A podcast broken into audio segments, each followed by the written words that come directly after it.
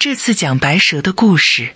从前有位以他的智慧而闻名全国的国王，世界上的事情他没有不知道的，而且好像在秘密的事情也能有风声传到他的耳朵里。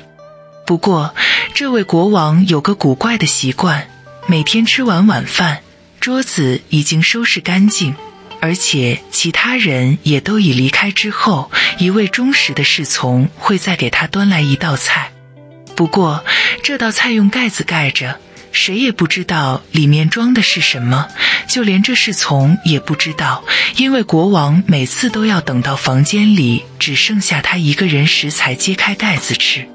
这种情况持续了很长一段时间，终于有一天。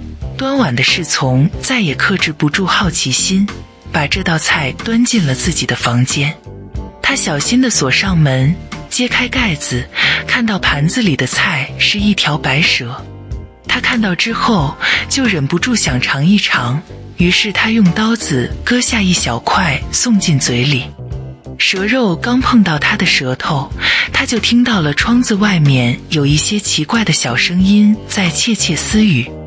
他走到窗边，侧耳细听，发现原来是一群麻雀在聊天，相互说着在田野和森林里的所见所闻。吃了那块蛇肉之后，他现在居然能听懂动物语言了。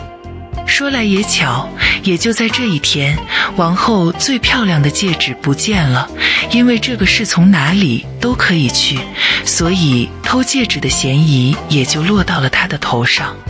国王把他叫去大骂一通，并且威胁说，要是他第二天早晨说不出小偷是谁，那么他自己会被判为小偷，并被处死。侍从一再声明自己是清白无辜的，可没有用，国王还是不改变自己的主意。侍从的心里又是烦恼又是害怕，便走进院子去想怎样摆脱自己厄运的办法。有几只鸭子安安静静地坐在院子里的小溪旁，一面用会梳理羽毛，一面说着悄悄话。侍从站在一旁听着，他们分别讲述着他们一上午都到过哪些地方，都找到一些什么好东西吃。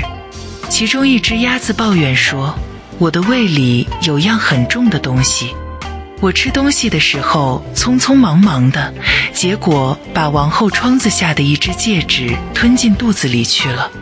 侍从立刻抓住这只鸭子的脖子，把它拿到厨房，对厨师说：“送你一只肥鸭子，请把它宰了。”好的，厨师说，一面用手掂了掂鸭子，这家伙拼死拼活的把自己吃得肥肥的，早就等着进烤箱了。厨师说着，便砍下了鸭子的脑袋，在掏鸭内脏的时候，发现王后的戒指在里面。这下侍从轻而易举地证明了自己的清白。国王觉得不该那样冤枉他，想做一些弥补，便允许他提出一个请求，而且还答应，只要他开口，可以把宫中最好的职位给他。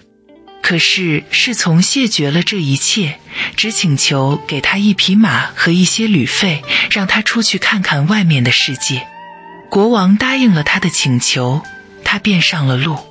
一天，他来到了一个池塘边，看到池塘里有三条鱼，让芦苇缠住了，嘴一张一张的想喝水。虽然人们常说鱼都是哑巴，他却听到他们在为自己这样惨死而唉声叹气。他很善良，下了马，把三条鱼重新放回到水里。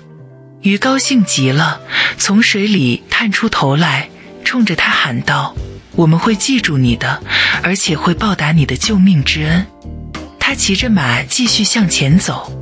过了一会儿，他觉得好像听到脚底下的沙子里有什么声音。他听了一会儿，听到一只蚁王在抱怨：“那些骑着笨牲口的人类为什么不离我们远一点呢？这匹纯马沉重的蹄子踩死了我们多少人喝。”于是他赶紧把马带到旁边的小路上。蚁王对他叫道：“我们会记住你的，好心自然会有好报的。”这条小路把他带进了一座森林，看到两只老乌鸦站在窝边，正往外扔小乌鸦。你们这些好吃懒做、没有用的东西，都给我出去！老乌鸦在骂着。我们再也养不活你们了。你们都长这么大了，应该自己养活自己。可那些小乌鸦一个个躺在地上，扑打着翅膀喊着：“我们真是可怜啊！没有谁能帮助我们，要我们自己养活自己。可我们连飞都还不会啊！除了躺在这里饿死，我们还有什么别的法子呢？”善良的青年从马背上跳下来。拔出宝剑，把马杀了，留给小乌鸦当粮食。小乌鸦们立刻跳过来，一面吃一面叫道：“我们会记住你的，好心自然会有好报。”他现在只能靠两条腿步行。他走了很长一段路后，来到了一座大城市。街上叽叽喳喳地围了一群人，一个人骑在马背上，高声叫道：“公主要选丈夫，但求婚者必须完成一项艰巨的任务，完不成就得送掉自己的性命。”许多人都已经尝试过了，可他们只是白白地送掉了性命。我们这位年轻人一看到公主，就被她的美貌迷住了，他忘记了危险。到国王面前去求婚，他被带到海边，一枚戒指当着他的面被扔进了海中。国王命令他从海底把戒指捞上来，并且说：“要是你捞不上来，我们就把你重新推进大海，直到浪涛把你吞没。”大家都为这位英俊的小伙子感到惋惜，一个个都悄悄走了，只留下他一个人在海边。他站在海边，盘算着该怎么办。突然，他看到有三条鱼在向他游来，而且正是他救过的那三条鱼。